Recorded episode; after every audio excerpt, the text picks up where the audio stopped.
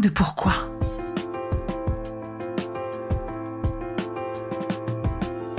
Écoutez bien. Ici, les spécialistes de la résilience, les survivants du cancer, vous raconter leur traversée, leurs chocs, leurs peurs, leurs espoirs et leurs choix face à cette maladie qui les transformera à tout jamais.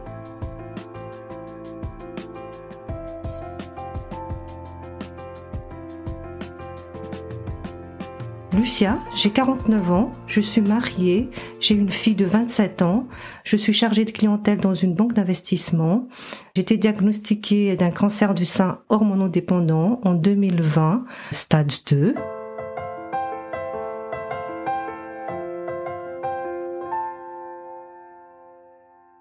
Bonjour Lucia Bonjour Magali. Merci d'être venue jusqu'à moi. C'est avec un grand plaisir de partager euh, ce moment avec toi et puis euh, je suis très ravie également d'être là. Alors Lucia, comment vas-tu aujourd'hui? Je vais très bien. Je suis vraiment très contente de la situation actuellement, psychologiquement, physiquement, moralement. Sans prétention, bien évidemment, je vais très très bien. Est-ce que tu peux nous raconter, Lucia, euh, comment ce cancer est entré dans ta vie? Comment cette annonce est arrivée? Ah, c'est une longue histoire. Déjà dans ma famille, euh, j'ai deux tantes, les sœurs de ma mère, qui ont été décédées de cancer de sein. Je précise euh, tout de même que c'était diagnostiqué trop tard. Donc j'ai toujours eu la hantise qu'un jour je, je, je vais avoir le cancer. Bingo, j'ai tiré la carte. Trois quatre mois auparavant, j'étais voir mon gynécologue parce que j'ai vu qu'il y a une petite euh, modification sur mon sein gauche. Quel type? C'est comme une petite fossette, vraiment petit. Euh, j'ai pas des gros seins, donc j'ai ça se voit tout de suite. J'ai pas des jolis seins. Bon, si on peut dire ça, pas joli. Euh, ma fille m'a dit justement si ils sont jolis, maman. Tu m'as nourri avec. Mon gynécologue, euh, pour lui, c'était une petite tâche, ou bien il dit bah il faut accepter que vous prenez de l'âge et que c'est une ride. Malgré tout ce qui s'est passé dans ma famille, il m'a dit oui, il faut enlever ça dans votre tête. Euh, pour moi, il y a, y a, rien de d'alarmant. Chaque fois que je prends la douche, sachant que c'était pas une boule, là, hein, c'est une petite modification, je voyais quand même ce, ce, ce petit trace. Donc là, j'étais voir mon médecin traitant.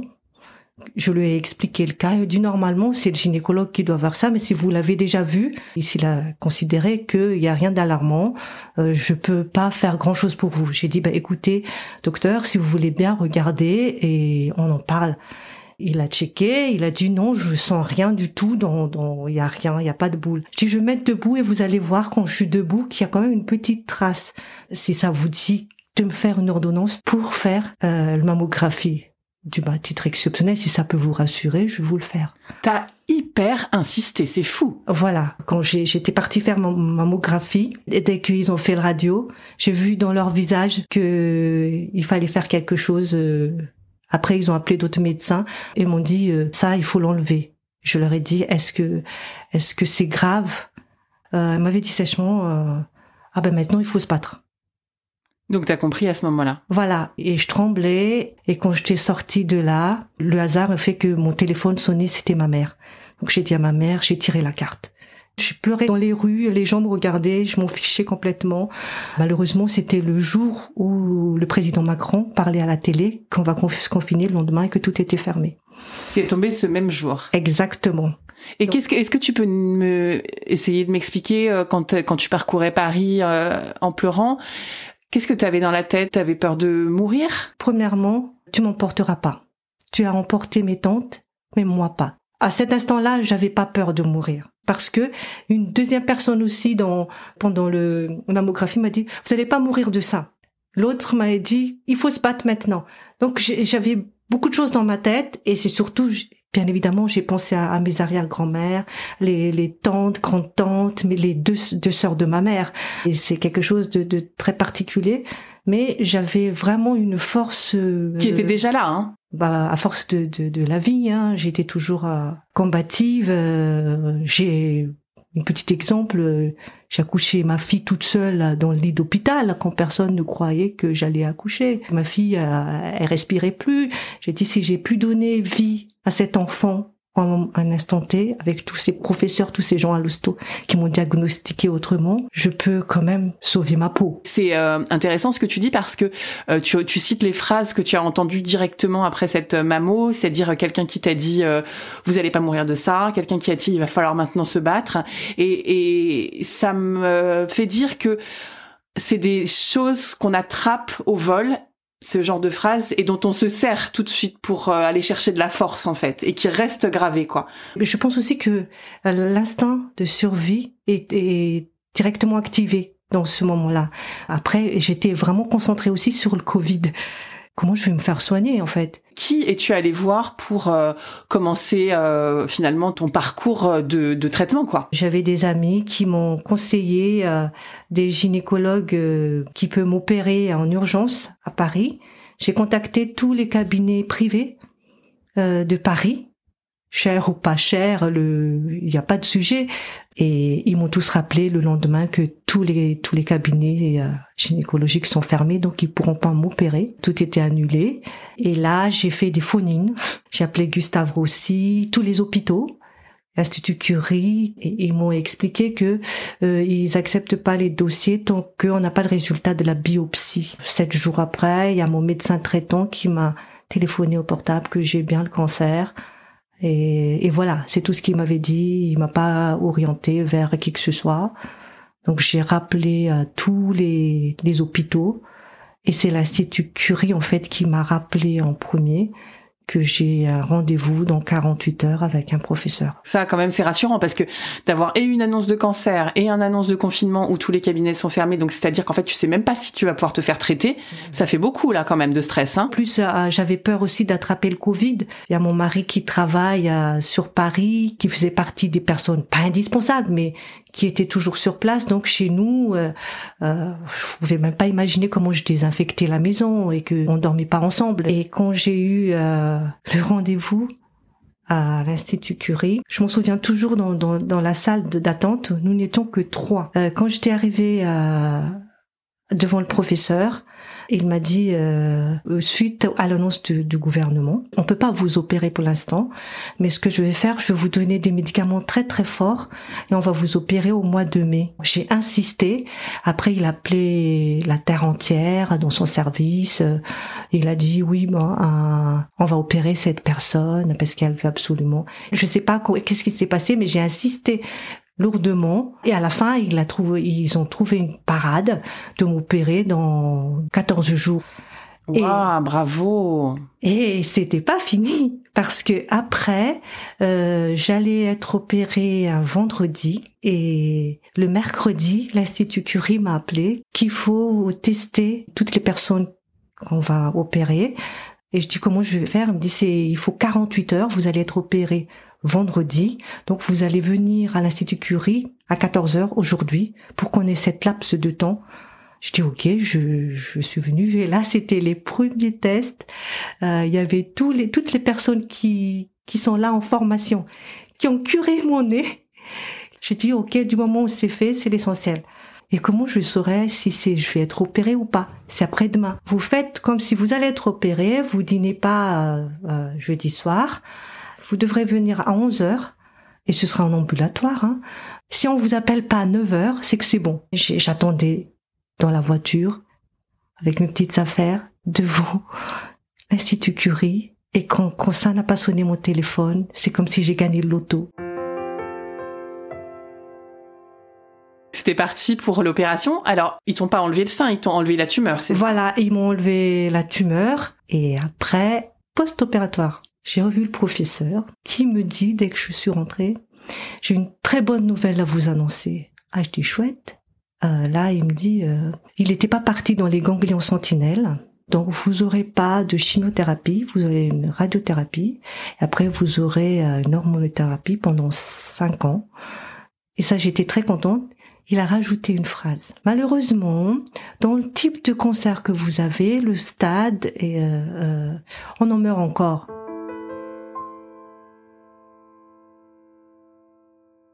Dans votre cas, c'est dans 15 ans. Et il a dit, pour vous, en deux secondes, il m'a enlevé 5 ans. Elle dit c'est 10 ans. Mais attends, je comprends pas. Il est en train de te dire que tu vas mourir dans 10 ans, c'est ça Voilà. Et il a dit, vous avez d'autres questions? J'ai dit, ben non. Et là, quand je suis sortie, j'ai calculé l'âge de ma fille. Maman, est-ce que maman va m'enterrer? Il m'a tout cassé le moral. Ça, cette phrase-là, j'ai mis beaucoup de temps à l'enlever. À la surmonter. À la surmonter. Par conséquent, en fait, j'ai contacté tous les grands spécialistes de Paris pour me rassurer jusqu'à ce que j'ai rencontré plusieurs personnes, même des gynécologues à l'Institut Curie qui me disent, bah, écoutez, c'est hormonodépendant. Si vous faites ce qu'il faut faire, ah, il faut oublier tout ça. Ça, c'est le moyenne dans le monde. C'est des statistiques et comme lui, il est professeur, avant que vous lui posiez la question, il vous a donné le statistique je travaille dans la finance, donc j'étais partie dans les calculs tout le temps. Donc si je fais si dans dix ans j'ai ça, et ce qui était un peu dur aussi, c'est que le traitement s'est été reporté parce que après le déconfinement, il y avait toutes les opérations. Quand, quand j'étais opérée, on n'était que trois post-opératoire, il y avait 150 personnes dans le hall. C'est-à-dire qu'il y avait beaucoup de gens qui étaient pas venus pour se faire soigner parce qu'ils ont entendu à la télé qu'il faut pas venir à l'hôpital. Et voilà, donc ils m'ont dit non, vous n'êtes pas prioritaire bah on attend hein, pour le, la radiothérapie. Euh. Après l'opération, c'est pas de chimio, de la radio et de l'hormonothérapie. Tout à fait. C'est mais avec une phrase euh, un peu assassine, quoi. C'est euh, quand, quand, on entend ce genre de phrase, comment, enfin, tu nous as expliqué hein, comment tu as fait pour essayer de la surmonter. Comment on fait pour avoir de nouveau envie de se battre? Il y avait toutes les phrases dans ma tête, genre injuste, pourquoi moi? Disons ça, c'est très rapide. Mimi, ma fille aura quel âge, mes petits-neveux, surtout maman, qui a enterré ses deux sœurs, jusqu'à ce que ma fille, quand j'en ai parlé à ma fille, j'ai dit, faut se préparer à toute éventualité, tu sais, ça passe vite. Elle m'a dit, tu sais, maman, pense pas à moi comme ça, pense à toi. C'est ta vie. C'est une des, plus belles phrases que j'ai pu avoir. Non, tes seins t'ont pas trahi, euh, tes seins ont donné vie à un enfant. Surtout dorénavant, il faut absolument que tu penses à toi.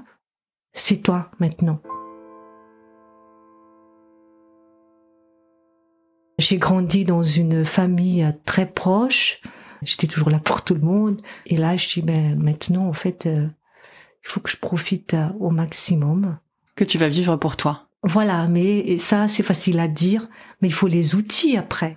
Euh, je suis assez fière, très fière, et très contente que peu importe demain, j'ai pu éduquer euh, ma fille et donner quelque chose comme ça parce que mon mari bah je sais pas je peux pas dire parce que c'est un homme. Lui il flippait plus que moi. C'est-à-dire que au lieu de, de me soutenir il te stressait. voilà. Et puis les gens aussi j'appelle ça les fontaines à stress. Les personnes très négatives qui vous racontent euh, ah je connais quelqu'un qui était décédé deux ans après. Tous ces types de personnes je les ai tous bloqués le numéro de téléphone. Je leur ai dit que bon merci beaucoup mais j'ai pas besoin de ça en fait. On n'a pas besoin d'être plus stressé, d'être stressé davantage que ce qu'on est euh, déjà après un diagnostic comme ça. Oui, et c'est surtout que les personnes, je sais pas, j'ai grandi euh, une partie de ma vie dans un pays où il y a c'est c'est une autre culture et j'ai constaté qu'en France, que ce soit les médecins ou les entourages, cancer égale décès. J'ai vraiment constaté que que ce soit mon entourage de travail, tout le monde était merveilleux. Hein, et il faut que je, je dise la vérité quand même, que tout le monde m'a accompagné, mais dans les phrases, euh, ma pauvre Lulu, euh, et je trouve ça pas terrible. Et pas aidant. Pas aidant. Euh, je me souviens de cette phrase dans le site belge, je crois, qui disait Est-ce qu'on peut guérir du cancer? Et c'est et un, un grand oui. Chez nous, les sites que j'ai regardés, c'était tous, euh, même les grands professeurs, grands médecins, ils donnaient un tableau de statistiques. Et c'est pour ça que toi et moi, tu vois, on fait cet épisode et c'est pour ça qu'on fait ce podcast pour dire oui, oui, on peut, euh, oui, il faut avoir un espoir. Oui, bien sûr qu'on peut euh, déjà être en rémission et puis guérir. Et oui, on peut s'en sortir. Et oui, on peut y croire en tout cas.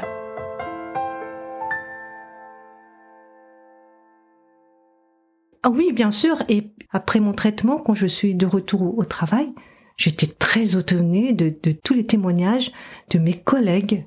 Ah, tu sais que maman l'a eu quand elle avait, elle est toujours là. Tu sais que moi aussi, je l'ai eu. Notre assistante, j'ai jamais su qu'elle l'a eu il y a sept ans. J'ai quand même halluciné les nombres de femmes tout autour de mon travail qui a eu le cancer de sein. C'est beaucoup. Hein. C'est beaucoup. Et quand je prends mes médicaments à la pharmacie, la pharmacienne m'a dit aussi qu'elle a vu vraiment l'augmentation et, l'âge euh, diminuer du cancer de sein. Et alors, je voudrais te poser une question parce que tu me parlais de, ta famille, mais est-ce que c'est un cancer génétique? C'est une très bonne question, Magali. Une des choses que je voulais faire, donc, c'est le test génétique. Le professeur qui me suit m'a expliqué que non, si votre mère l'a pas eu, euh, si c'est que vos tantes, pour lui, euh, je ne l'ai pas eu génétiquement. Quand on finit les, les traitements à l'Institut Curie, il vous envoie toute une liste de d'endroits où vous pouvez euh, vous faire aider. Et j'ai vu dans ce tableau, il y avait un endroit qui s'appelle le passage en Vercors pour euh, nous accompagner en fait physiquement, mentalement. Là, j'ai rencontré euh, huit femmes qui ont eu le cancer, dont une femme qui est devenue ma grande amie. On est vraiment comme des sœurs. Donc il dit est-ce que tu as fait le test génétique? J'ai dit mais non. Il m'a dit je vais t'expliquer comment ça fonctionne parce qu'en France il n'y a pas de généticien. C'est très cher. Ils trient beaucoup. Donc si tu fais pas de forcing, ils vont pas te le faire. J'ai contacté la personne et dit écoutez, je vais, vu ce que vous m'évoquez, je vais envoyer votre dossier euh, au service génétique. Et ils m'ont rappelé 48 heures après que vu euh, vu tout ça, ils pensent que c'est pas nécessaire de faire un test génétique. Une semaine après, ils m'ont rappelé que finalement, après une réunion, ce sera quand même mieux de le faire. Quand j'ai annoncé à mon entourage que j'avais euh, le cancer de sein. Il y avait beaucoup de phrases comme ça que c'était logique en fait. Et malgré tout ça, en fait, les 13 gènes très virulents, tout était négatif. Tant mieux.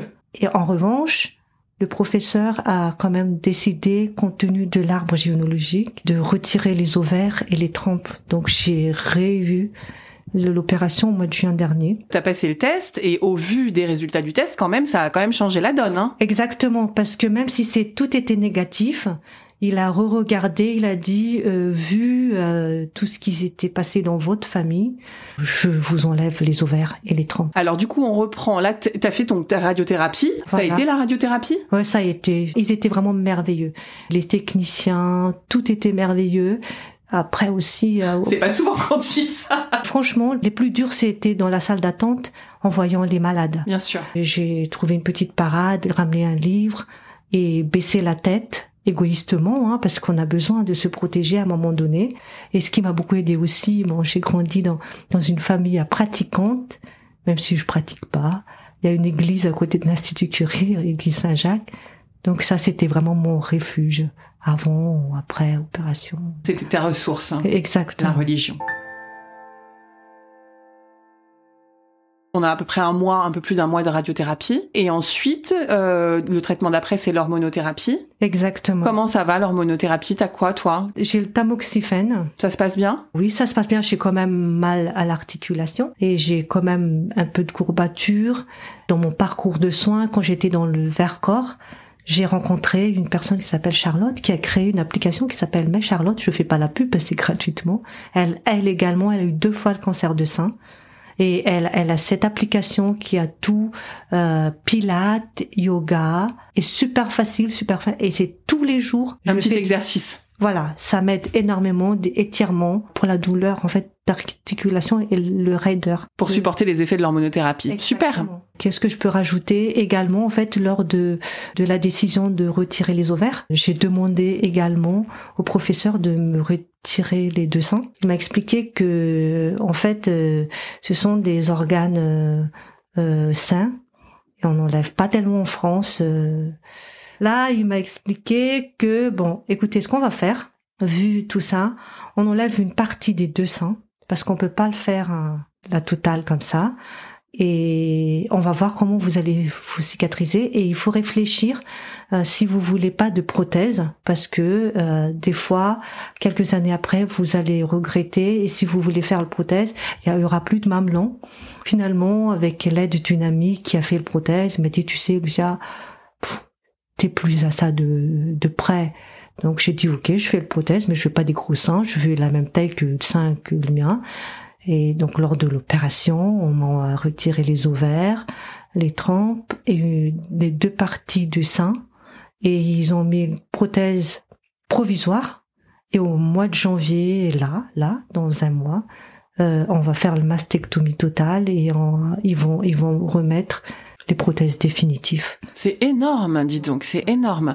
Comment ça va du coup avec tout ça là? T'es entre deux opérations finalement. C'est des opérations de prévention. Psychologiquement, je voulais vraiment faire ça. En fait, j'ai même demandé de, de faire une mastectomie bien avant que, que, que j'avais le cancer de sein. C'est ça qui me tourlupinait la tête. Deux ans avant, j'ai dit, je vais enlever mes deux seins. C'est quelque chose qui m'a, qui m'a toujours euh, hanté. Tu voulais anticiper. Voilà. Et on m'a dit qu'en France, on n'a pas le droit, en fait, de les enlever. Soit je les enlève dans un cabinet privé qui me demandait genre à 7000 euros.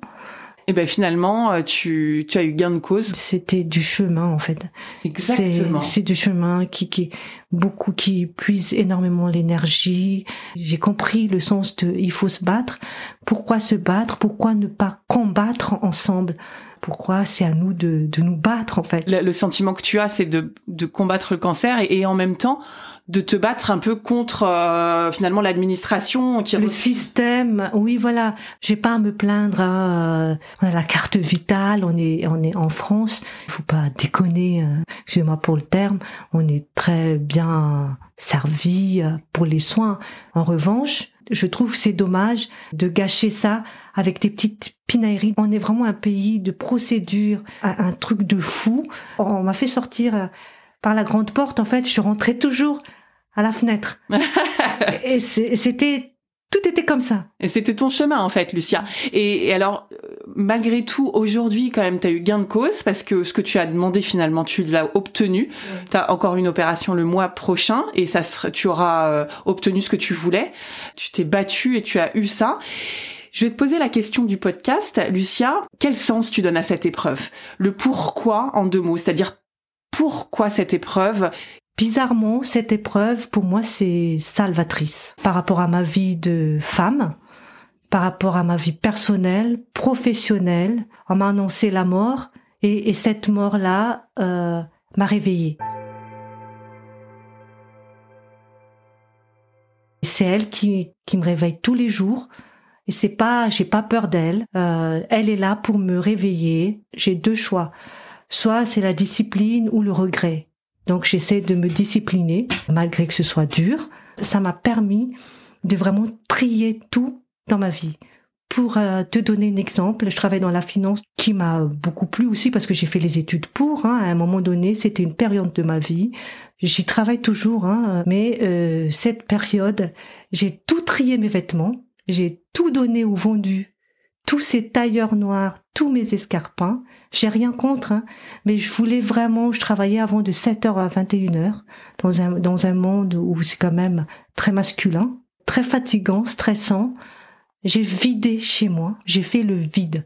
Tout ce qui m'encombré dans la maison, je les ai tous donnés à Emmaüs. Les fêtes de Noël qui étaient merveilleux, hein, mais les personnes que j'ai toujours accepté ce qu'ils disaient, essayer d'être poli, euh, parce que j'étais éduquée comme ça. Euh, et prenait beaucoup sur moi, sur beaucoup des phrases, sachant que j'ai grandi à Madagascar, donc il y a, des, toujours des phrases assassines dans mon travail ou dans la, ma famille, ma belle famille, etc., sur la situation à Madagascar qui ne me regarde absolument pas. J'étais toujours là en train de défendre, de dire des choses. Et là, Magali, le cancer, c'était un, un déclic. J'ai dit, écoutez les gars, Maintenant, j'ai plus rien à vous justifier au fond de moi-même. J'ai trié tout le monde, comme j'ai, comme j'ai trié mes vêtements. Je me sens légère, mais tu peux pas imaginer. J'ai osé, même ma propre mère. On avait des conflits. Euh, je dis maman, si tu mourras, maman, on t'enterrera. Pour vous dire à quel point. Et les belles sœurs, tout ça, j'ai beaucoup de respect. Mais stop, stop stop, et eh ben pour te dire même que un Noël, parce que j'ai toujours organisé chez moi, ça m'a fait un grand plaisir. J'ai tout vendu, toutes les assiettes. J'ai dit au pire, ils ramèneront leurs assiettes. Et, ce jour-là, j'avais tous les cadeaux. J'ai dit, eh merde, Je les ai tous rendus parce que j'en avais marre des cadeaux, des personnes, des, des goodies de je ne sais pas où et tous ces conneries que je, que je n'utilise même pas. J'ai pris ma carte, je me suis fait rembourser de tout. J'étais partie à Georges V me faire un bon gâteau toute seule. Qu'est-ce que j'étais bien. Est-ce qu'on peut dire, Lucia, pour être libre? Ah voilà, légère, libre de tout ça, avec tous les respects, bien évidemment, envers tout le monde. Et c'était ça le, travail d'après. C'était comment je vais trouver l'équilibre, de ne pas aller à l'extrême, mais savoir dire non, peu importe ce qu'ils pensent les autres. Maintenant, de show must go on et fuck le reste. Lucia, merci, merci, merci pour ce témoignage euh, magnifique. Je te souhaite de rester aussi libre et bonne route à toi. Bah, euh, je te le souhaite également, Magali, et pour toutes les personnes qui sont en rémission, sachez que beaucoup, beaucoup de gens sont toujours là. Moi, je, fais des références à, à, à Tadao Ando, l'architecte japonais, qu'on a enlevé, je crois, huit organes par rapport à son cancer avec la discipline et avec tout ce qu'il croit, il est toujours là. Croyez en vous. Si cet épisode vous a plu, vous pouvez vraiment nous aider à le rendre plus visible en lui donnant 5 étoiles sur Apple Podcast et en rédigeant votre commentaire. Merci.